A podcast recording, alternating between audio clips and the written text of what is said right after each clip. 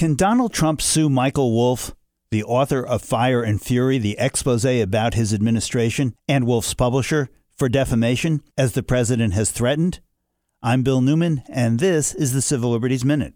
Over the course of his real estate and reality T V career and his presidential campaign, Donald Trump has threatened to sue media outlets that said something about him that he didn't like thirty-four times. thirty of those threats evaporated. Four times, though, he actually filed lawsuits.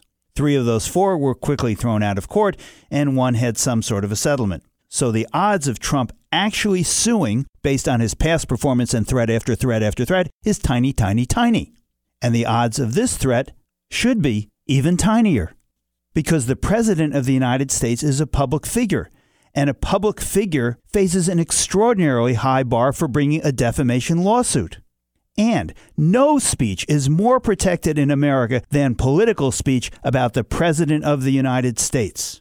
Political opinions are not defamatory. They're just opinions. And in a defamation suit, truth is an absolute defense. We're not going to try to predict what President Trump will do. But if he sues, we have some faith that courts will ensure that the First Amendment withstands his assault. The Civil Liberties Minute is made possible by the A C L U because freedom can't protect itself.